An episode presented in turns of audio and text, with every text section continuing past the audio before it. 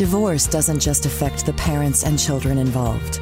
From coworkers and employees to friends, neighbors, and spouses, the toxic fallout of divorce and years of mismanaged conflict can touch us all, all over North Carolina and America, changing the way we approach the world. Ashley Nicole Russell believes in a better way forward. Drawing on her personal and professional experience, Ashley Nicole is changing the conversation around divorce and conflict resolution as a whole providing thoughtful insight into this culture of conflict and the statistical effect on children and adults while offering collaborative strategies at home and in the workplace. It's time to find a better way forward, both individually and as a community of people across America, here on Divorce Healthy.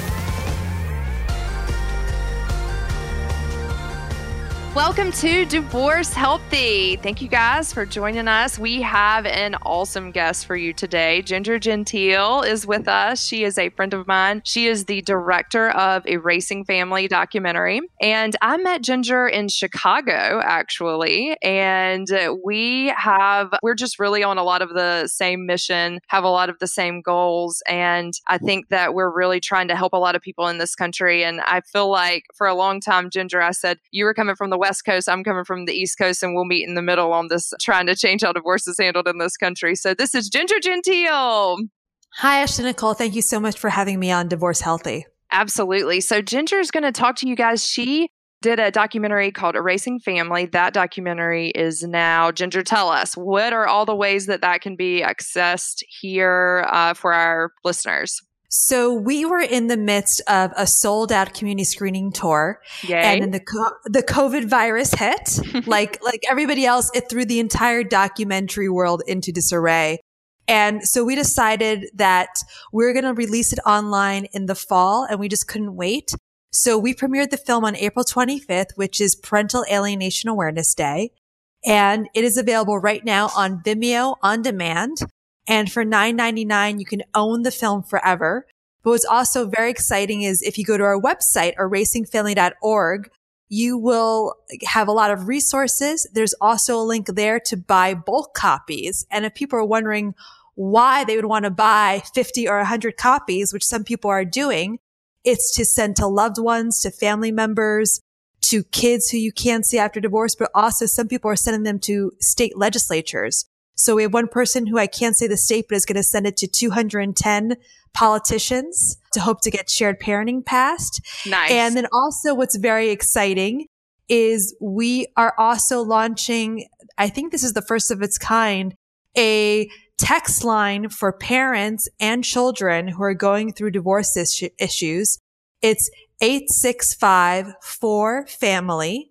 Wow. And if you text it, you will get You'll be able to talk to a therapist or coach who is there to offer emotional support. It is not legal advice, but it's there to let you know that you're not alone and to direct you to some correct resources. So it's more than a film. And we have about 27,000, no, 28,000 followers on Facebook. And we haven't even gotten into what the film is about, but it's basically about the trauma children suffer when they can't see a parent after divorce or separation. And yes. for some of these, it's been decades. Mm-hmm. And what we want people to know is that polling data shows 22 million parents in the US alone say they are alienated or unable to see their children. And just like separation. the cure for divorce culture, you know, the documentary is so helpful in allowing people to see that 20,000 foot view, to get outside of their own space, their own case individually, their own hurt, their own pain, their own scars, their own anxiety, their own fear, and see that this is not just happening in one space in one case. This is happening all over the country. And we have to see that with each other. We have to understand that this is not individual. This is a community effort. This is a countrywide effort so that we can bring enough awareness.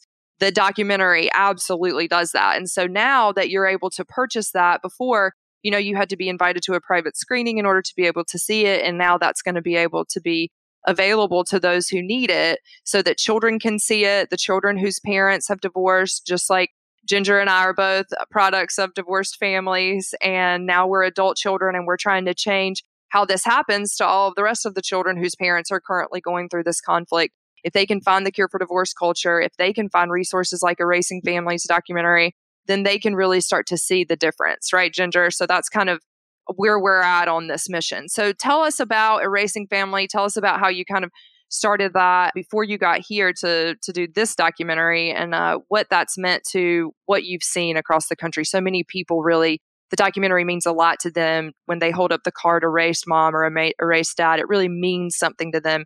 So tell us about that. Right. So this is my third feature film.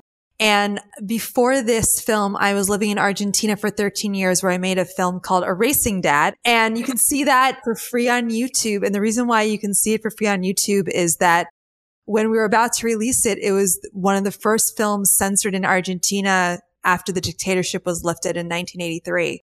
And a lot of people in the documentary community in Argentina were surprised that a film about divorce and child custody was censored because you don't think of it as such a controversial issue compared to, I don't, like next to Monsanto or police brutality. Yes. And the reason is that we interviewed professionals who admitted to actively erasing the father from their kids' lives. They were happy that they were doing this. They thought they were doing a good thing because all men are bad. So if you can remove the father from the home, the child is safer in general. This is what they mm-hmm. said. So it wasn't right. specific fathers, it was in general. And they were surprised when people thought that was awful and they wanted the film not to be seen by anybody. And we had to fight it all the way to the Supreme Court. So we ended up putting the film on YouTube so you can see it. It has English subtitles. And when I made the film in Argentina, nobody wanted to be interviewed because there was so much shame and taboo around this issue. And when I came to the United States, I saw that a lot of people were desperate to share their stories. I also saw that a lot of moms were being erased. And while we can still see that custody mainly goes to women in the United States, this does not mean that parental alienation and a parent being removed from a kid's lives is a gender issue.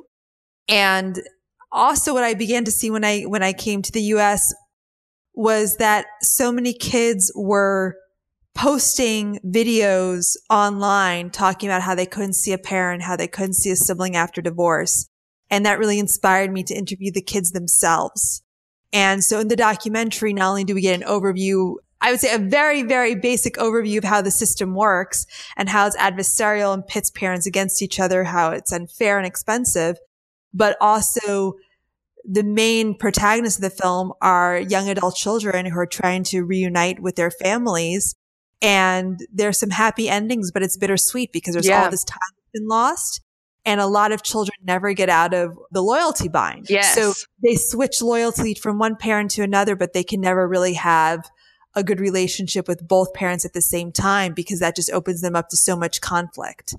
I think that's the hallmark and the thing that was most impressive to me about the movie is that it really speaks for the children. It really is like the voice of the children that the parents never hear it's really easy as a parent and going through something so internal and so personal and so vulnerable like a divorce to get lost in that as a parent and not really realize that your every move is being watched by your children and that their sense of their own identity and their own sense of self is being made in those moments, right in those moments.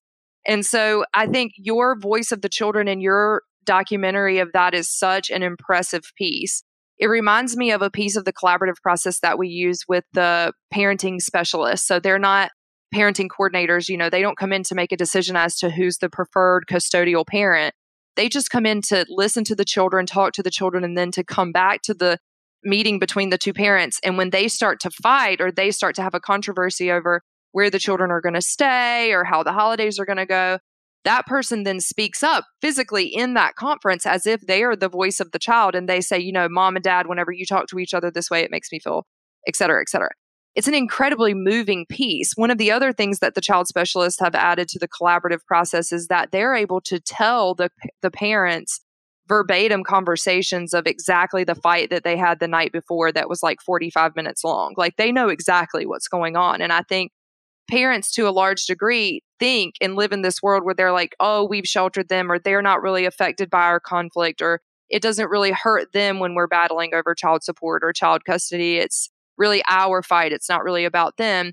And Ginger, what you do with the documentary, and I think what with collaborative and with this podcast and with the book is really trying to expose what the children are actually going through and us as adults you know we can be here to be that voice And what is it that, that you think that parents miss the most that the children are trying to scream, but it just feels like it's not being heard? So what I learned with making Erasing Family, because in, in, addition to the kids who are in the film, I also talked to a lot of kids who we filmed and didn't make it into the film or, or interviewed who didn't want to be in the film. And I got two main messages. One is that one, one young man asked me specifically, he said, please make a film about how family courts are destroying kids and that this adversarial process of kind of winner takes all mm-hmm. is very harmful for the children. And the other thing that I heard from the kids a lot is that they will do anything to avoid conflict. And if this means cutting a parent completely out of their life and thinking that it's their choice when it's not, they will choose that over having a relationship that leads to conflict and fighting. That kids really want to live conflict free. And there's one young man, the film Erasing Family, Brian, who decides to not have a relationship with his mother, never see her again, and get adopted by his stepmother. And when I asked, well, what horrible thing did your mother do? He says nothing. It was just so stressful every time she would show up at the house for visitation. Wouldn't be easier not to have that stress in my life. Yes. And I don't think parents realize how the conflict itself, and then also if, the, if you're the parent who's been rejected, that if you come at this through with conflict or having to be right mm-hmm. or always, and I'll do a little PSA here, uh, always bad mouthing the other parent on social media, which your kids can see. Even if you can't find your kids online, they can find you. And the court can see it too, are. so stop doing it. and the it. court, yes, and also everybody else, and they think that you're crazy. There's no good reason to do it. I've seen a lot of posts saying, "I hope my ex gets COVID nineteen. Please sneeze on my ex." But even when I said, Hey, not great to post this, one just started posting pictures of his ex with the caption, a chew underneath all of them. And so basically, like, if you are the rejected parent by being positive, by making any time and contact you have the best possible and just showering your child with love and understanding, that's part of the solution that needs to happen because if they come to you and just see conflict or a parent who's emotionally broken and devastated, then they're not going to no. come to you. And, and then I think what gets missed by this, because a lot of people talk about like children aligning with one parent or the other, or how many young adult children, and I'd, I'd count myself in this category, leave home and say, I'm not having anything to do with either of you crazy people. uh, we're both in that boat. and that I think really gets forgotten because I have so many parents who reach out to me and say, Can you call my kid? And they'll send me a phone number. I'm like, no, because that's just kind of weird. But, uh, but beyond that, it's like, you need to be ready for when your kids come back. And there's also strategies you can pursue legally. There's, there's things you can do act to be an activist in this, to change laws. So it's not just about having a custody battle to fight to when you see your kids. But a lot of parents do see their kids at some point and the relationship just doesn't work. So Correct. what you can and control is how you show up. Exactly. And show up. That's the thing that you can do. These are still your choices. It's not really possible for a court to decide that you're no longer a parent. They cannot go in and genetically remove the DNA that is a part of that child's body. It will be there forever. That will always be your child. No one can take that from you unless you allow them to take that from you. And when they take one tiny little piece and you're like, fine, well, you can have it, well, that's not going to help you get to the end game, which is to try to make sure that this child has the correct sense of identity. And so I think a big piece of this is that, you know, realizing that you just need to keep being there and being present and being and when your child does leave home and say like we did you know what you're both like i can't deal with this drama anymore the conflict is so intense and so heavy it's starting to cloud my own life that's your place as a parent to say, you know what? Let's talk about this. Let's open the conversation now, even though you're an adult. You know, things may not have been done the best way whenever you were a child and we were divorcing, but that's okay. That's okay. We all make mistakes. Parents are allowed to make mistakes. They can do it wrong. They can have had a bad divorce. We can still make it through that as adult children. Your children now are going to make it through it. They're going to be just fine but you just need to show up and be the best role model that you can be for them on how to handle people that may not treat you the best way. If your ex spouse doesn't treat you the best way, okay, well, neither do the people at your office and maybe the person at the grocery store whenever they took six packs of paper towels instead of the one that they were supposed to take. You know, like you have to handle conflict and model how that's done. And so I think that that's really a big piece is this it's like an olive branch almost that the documentary I think is and I think that the book is as well across the aisle in an interesting way from parent to child or from child to parent, which is an interesting piece of this that a lot of people I don't think knew was going to be a part of this industry when it all started, you know? So, as far as dealing with what's going on with the blame game and parents and what they have to deal with, and understanding that, you know, they're in a lot of conflict, but they do need to show up and they need to be that role model for the kids. And to try to understand that it's not about them, it is about the kids and the kids are watching and to just try to be present in the moment with the children and present as parents. And we just, we see a lot of that. And I think erasing families, you know, you have a lot of parents coming to you looking for direction. They come to you a lot looking for direction because you've really spearheaded in a lot of ways these efforts. And so, what is it do you that you think that they're coming to you looking for? And what is your advice that you give them because they seem to be so misguided in so many ways? So I would say that be, after having made the film Erasing Family, a lot of parents are constantly asking me for advice. And the first thing I tell them is I'm not a lawyer, I'm not a therapist. And the first advice is I say find a support group, which a lot of parents say, I don't know of any support group. And there's tons of stuff online. A support group can be informal. I think every town in the United States has a divorce and separated group. And the purpose of a support group isn't necessarily to teach you how to get out of a situation. It's to have a safe space that isn't public, that isn't online, where you can vent your anger, where you can see other people who are like you. So you know you're not alone. So this is different from a coach. This is different from a consultant or a lawyer. This is, and you can't take this out on your kids, on your ex, or in a public forum like social media. So that's the first thing. It's finding it angry, but say it with a group of friends who are going through the same thing and not in a public post. Then from there, taking care of yourself, I think that the people who are able to come out of this and also who are able to reverse bad legal decisions and bad situations are people who adopt and I'm sure, you know, Cy, Cy Wakeman, I haven't heard the podcast yet because while we're recording this, it isn't out, said this, accepting what is. So the family court system is messed up. It's expensive. It's unfair. Stop complaining that it didn't work out in your favor and that it's not just.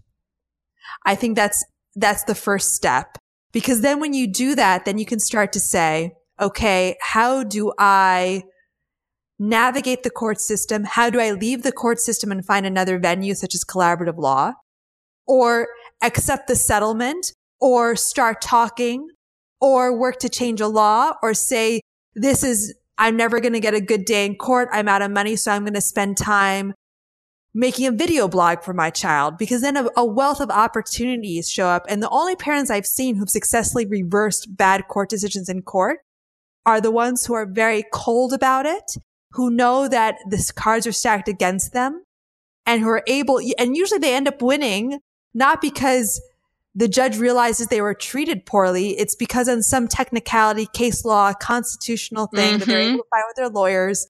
And I've heard so many stories of people saying the judge finally saw what's going on, but then nothing changes in the case. Yes.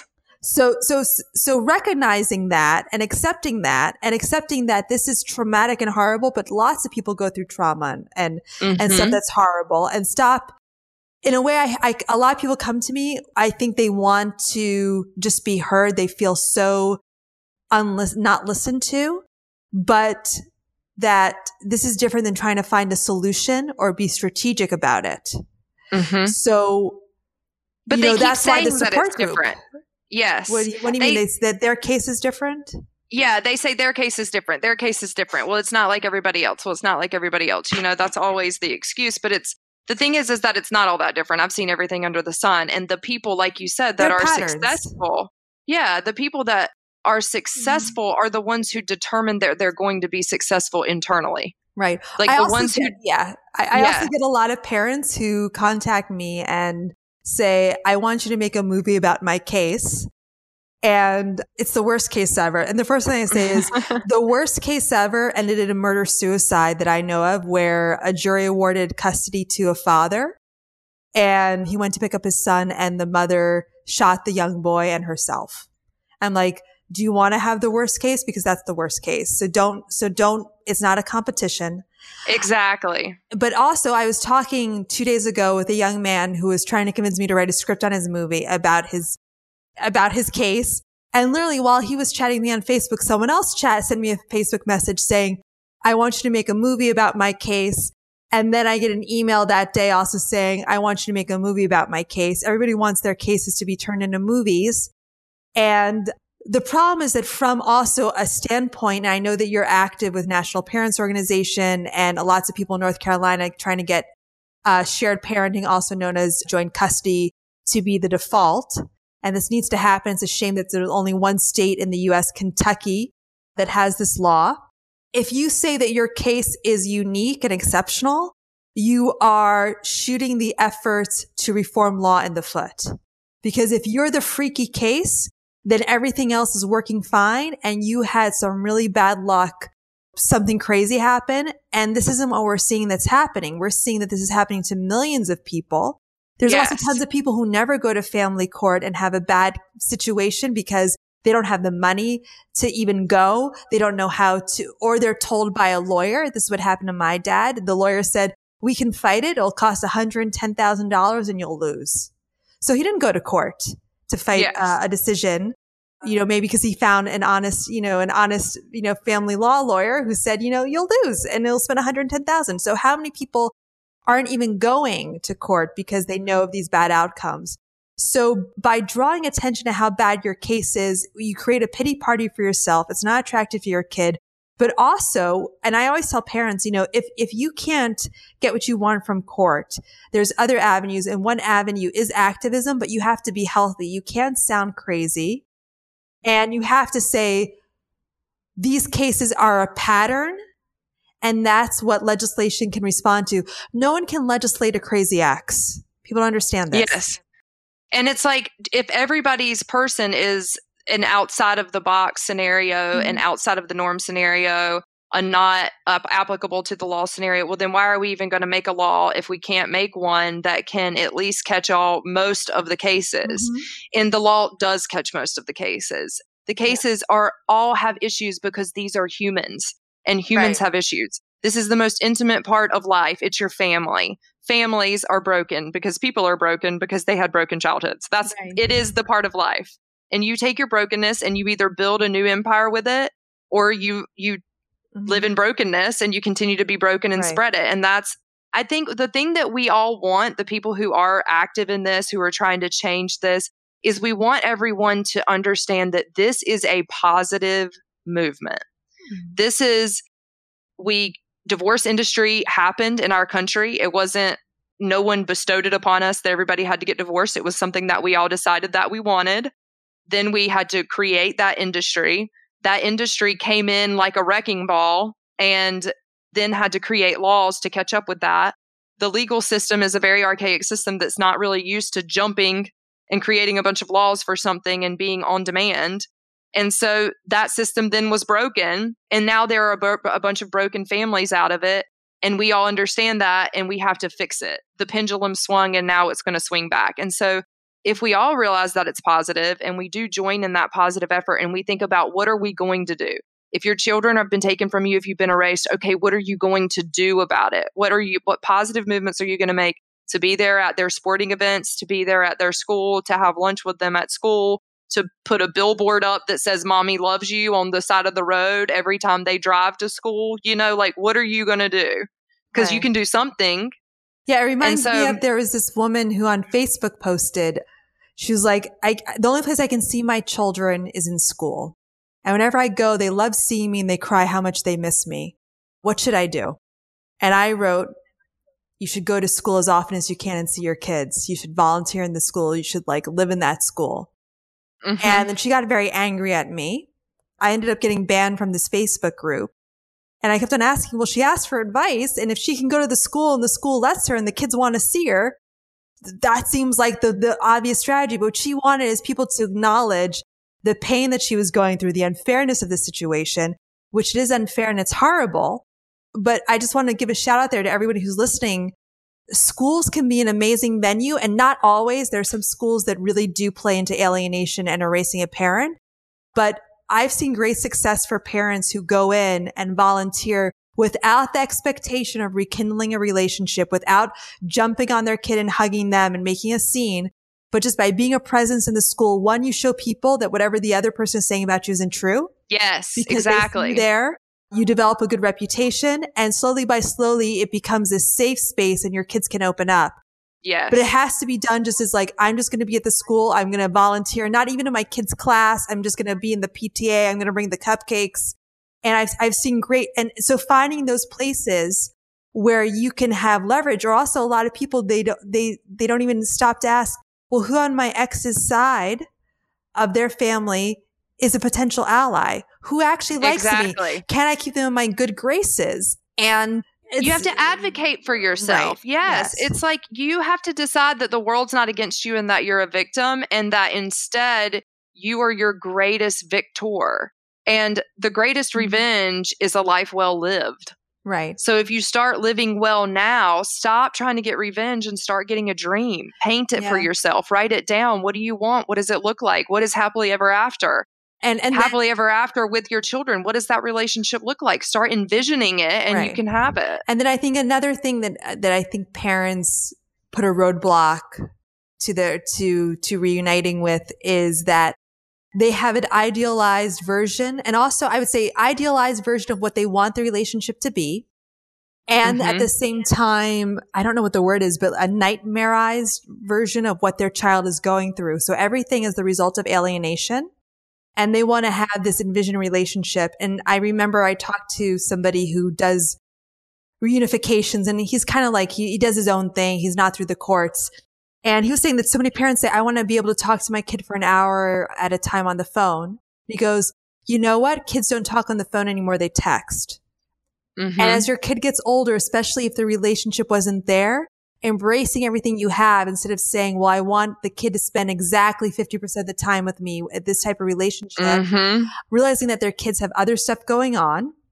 And that also you know, sometimes I think also people are going through this forget that also kids have issues and families have issues that aren't the result of divorce and mm-hmm. that not everything is the result of this one factor.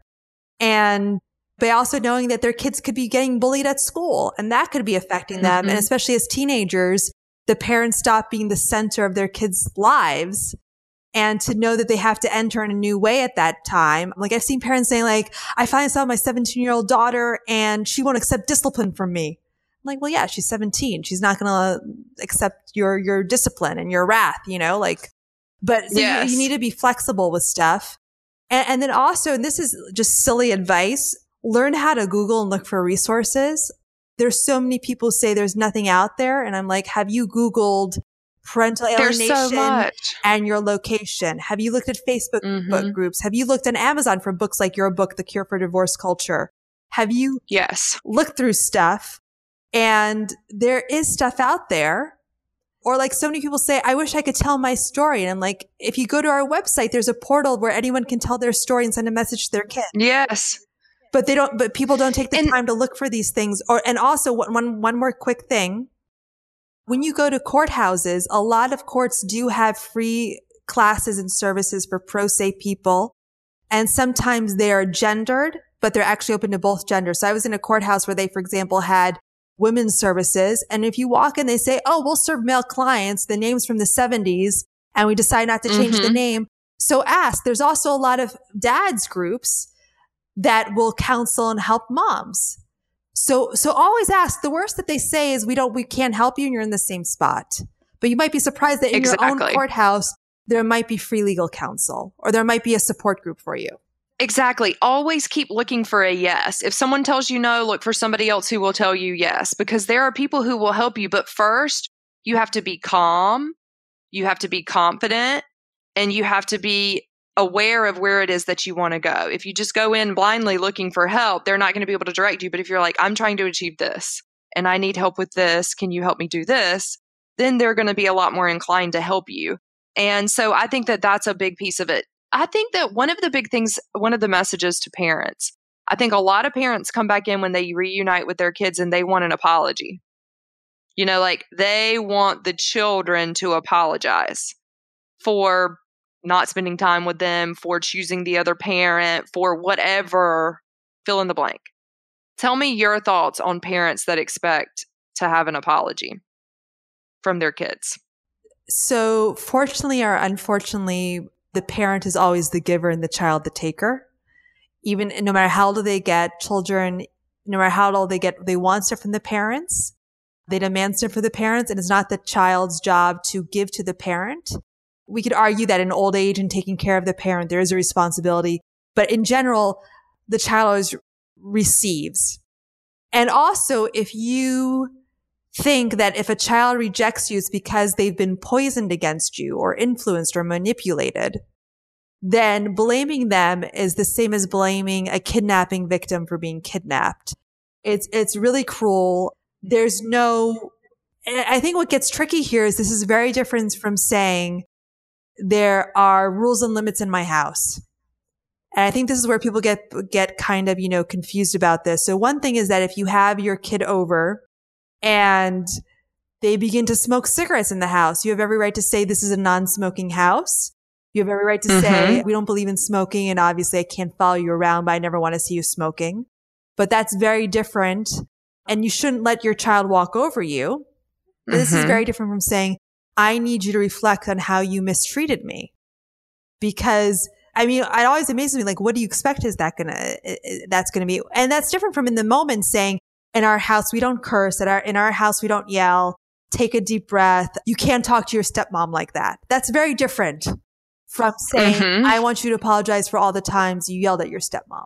Yes. No. Not, and like, and it, I think people, they don't understand why that is that you're not supposed to do that. And so I think we should just have a moment to, to speak on why this doesn't make sense. So children are in a situation that they're just responding to. They didn't choose that situation, they were put in it. They didn't elect to be in the situation, they're just responding to the energy around them. And so, whatever they're doing is their best effort in self preservation. They're too young to be doing anything else. If they're not talking to one parent or to another parent, it's their best effort in self preservation, which means the least amount of conflict because their brains are focused on other things and they can't be focused on other things if they're dealing with their parents' conflict.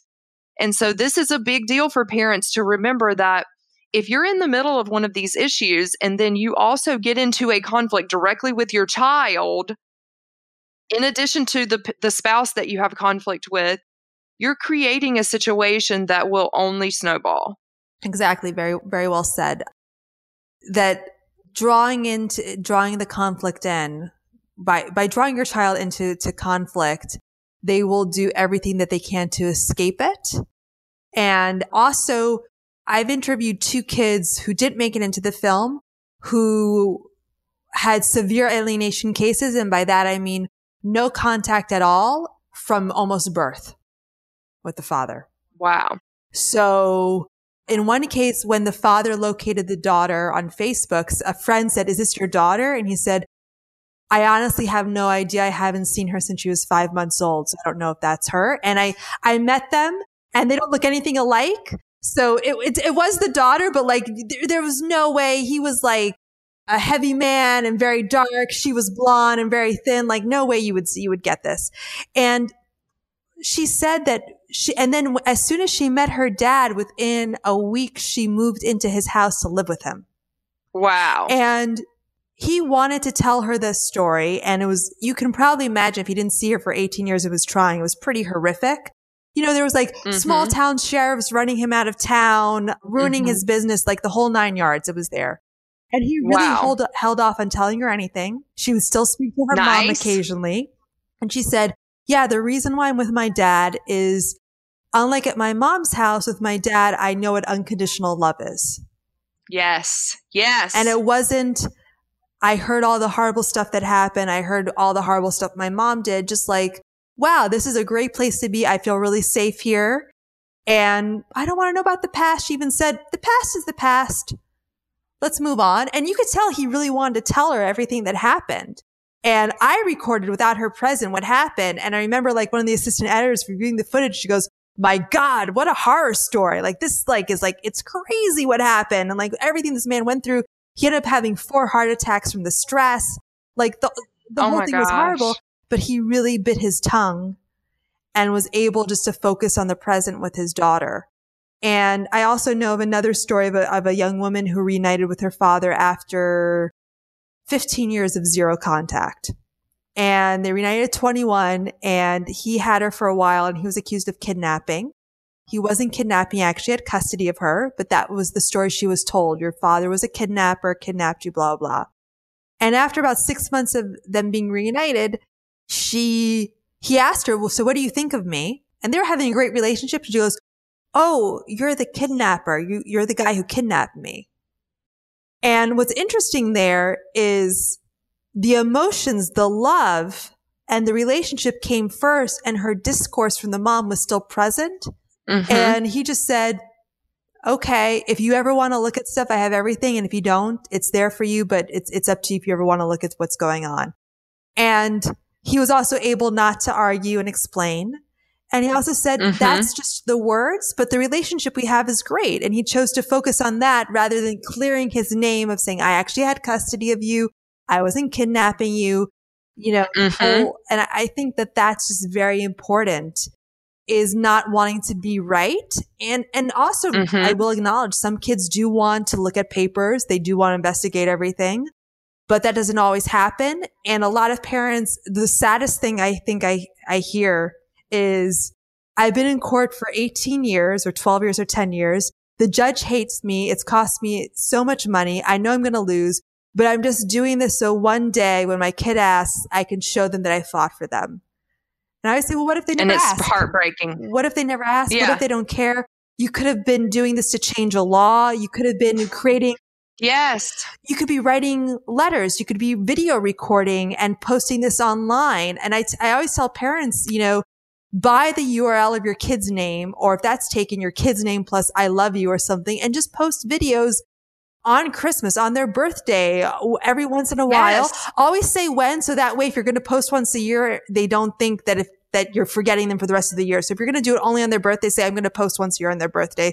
So that way they're not like, yeah. oh, they're only posting once a year. And to say like, hey, this is what we're doing. Wish you were here. Never say I miss you. Never make it like this horrible story. Make it positive. If you're at a family reunion, like, hey, here with the cousins. Hey, can't wait to see you. Maybe next year you'll be at the reunion with us. Until then, we're so proud of you, but not like, we miss you. And if you could just come home. Yes. Um, you're breaking my heart because then the kid feels bad and a burden. And they can't control it. Yeah. Yeah. Like, and, and it's, and, and kids also, they feel if they're loved too much, and this is kind of weird, but this is also happens in intact families. If the kid feels like they're too important for their parent, they also feel that as a burden and, and want to reject that. And I know this because my mom would do this. She would always write birthday cards to me saying like, I would throw my body over lava to save you. and I remember when I was about 13, I just said, could you please stop writing in birthday cards? Like, can you just bring it down? I don't want to open the birthday cards anymore. So, so kids feel that because then they're like, how can I ever live up to this? Or then they start saying, well, I don't love my mom that much. I would never throw my body over. I don't deserve this. And it becomes this whole weird thing. So just say like, I wish agree. you were here. Maybe what, maybe next Christmas you can be here and we have presents waiting for you, you know, and then. And at the end of the day, mm-hmm. it's pick a thing that you're trying to achieve. Right. So the thing that people are coming to us for is they want to have a relationship with their children. Right. They want to have custody of their children. That means I want to have a relationship with my children. I want them to be a part of my everyday life. That's what that goal is. So then formulate what that goal looks like and then be achieving that. Set up an email account where you send an email every other day or whatever. And then when they get to a certain age or you finally are able to talk to them, you just give them access to the email, like you said, or a website. There are so many things that you can do to feel like you're making forward progress, even if other people aren't seeing it. It's about how you have set a goal and you're working towards that goal. It's not about proving anyone wrong or proving your reputation. All of that's your ego anyway. That's the narrative you're playing in your mind that other people are watching you or that other people care or all of these other things, that's not really the reality of your life. And always be careful about that. And I think this is the work that we're doing. Ginger's doing great work. We're doing great work here at A&R Law and with the Cure for Divorce Culture. And of course, on Divorce Healthy. So thanks so much, Ginger, for coming on so that we can be really the voice of the kids and an understanding in this mission that we're on and in this just trying to create a level of awareness. I think that's what we're all trying to do here. And you're doing such an amazing job of that. So thanks so much for all that you're doing for our country and for all of the parents who are going through this. Thank you so much, Ashley Nicole, for all that you're doing with uh, all of your advocacy. And I love the book, A Cure for Divorce Culture. Everybody should read it. And just so people can find the film, it's at erasingfamily.org. That's the easiest way to get all the resources to see the text line where you can text and a counselor will respond with some tips and advice. And so it's erasingfamily.org. You can watch the film on Vimeo and you can gift it to politicians' friends or even your own kids. And one last thing, if you do send it to your kids, you, and they're not talking to you, maybe have someone else do it or just say, I want to, what's your opinion on this? What do you think? But not this film is about you. Just say, what do yes. you think about it? I'd love to hear your opinion. Open the conversation. Yes. yes. Open the conversation. Open the conversation and listen. Just get to know. Get to know. But we're here for you. So contact us at ANR Law or find us with the Cure for Divorce Culture. And of course, here on the podcast with Divorce Healthy. Come back and see us for next month's episode. And we're going to be here providing all the information that you need to know to help you get through this in a healthy way, to help you get through this in a peaceful way, and to help you make it out on the other side of this in a positive way. And so we're here for you. Thanks again, Ginger. Have a great night, great day, everyone. Bye. Thank you for joining us on this episode of Divorce Healthy, your guide to mastering conflict resolution at home and in the workplace. To inquire about speaking engagements, purchase your copy of Ashley Nicole's book, The Cure for Divorce Culture, or to schedule your private orientation meeting, head to www.anrlaw.com. You can also find us on social media at ANR Law. Find a better way forward right here on Divorce Healthy.